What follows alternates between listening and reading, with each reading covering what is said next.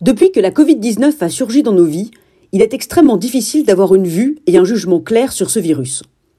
Les circonstances de son apparition ne sont pas forcément très évidentes, les conséquences qu'il peut avoir sur l'organisme ne sont pas complètement élucidées, sans parler des causes de sa transmission qui font encore l'objet de débats contradictoires entre les chercheurs. Par ailleurs, il y a eu dans certaines prises de parole publiques, en France comme à l'étranger, des déclarations propres à instiller une forme de doute sur le virus, sa transmission, sa dangerosité, sa contagiosité ou encore les masques. Avec la Covid-19, nous sommes entrés dans une ère de complète incertitude qui nous fait naviguer entre l'opinion, la croyance et le savoir.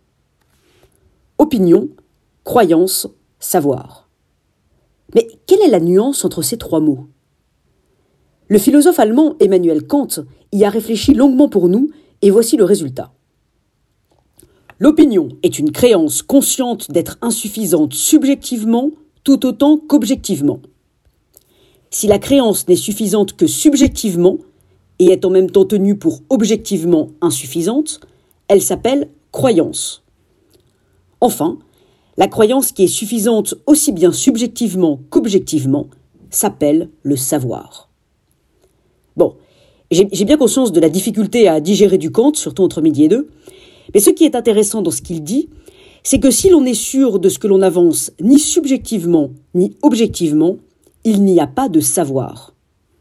Or, nous en sommes encore loin s'agissant de la Covid-19 et les doutes demeurent. En philosophie, lorsque l'on réfléchit sur le doute, on pense immédiatement au philosophe René Descartes, philosophe du doute par excellence. Ce dernier nous en a pourtant légué une conception positive. Le doute est une méthode, une manière d'aborder le monde et les connaissances en dehors de tout dogmatisme.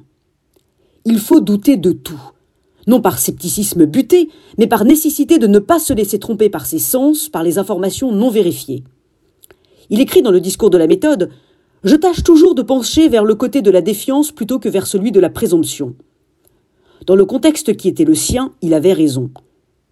Aujourd'hui, nous pourrions dire qu'il faut apprendre à douter de tout, et même du doute lui-même.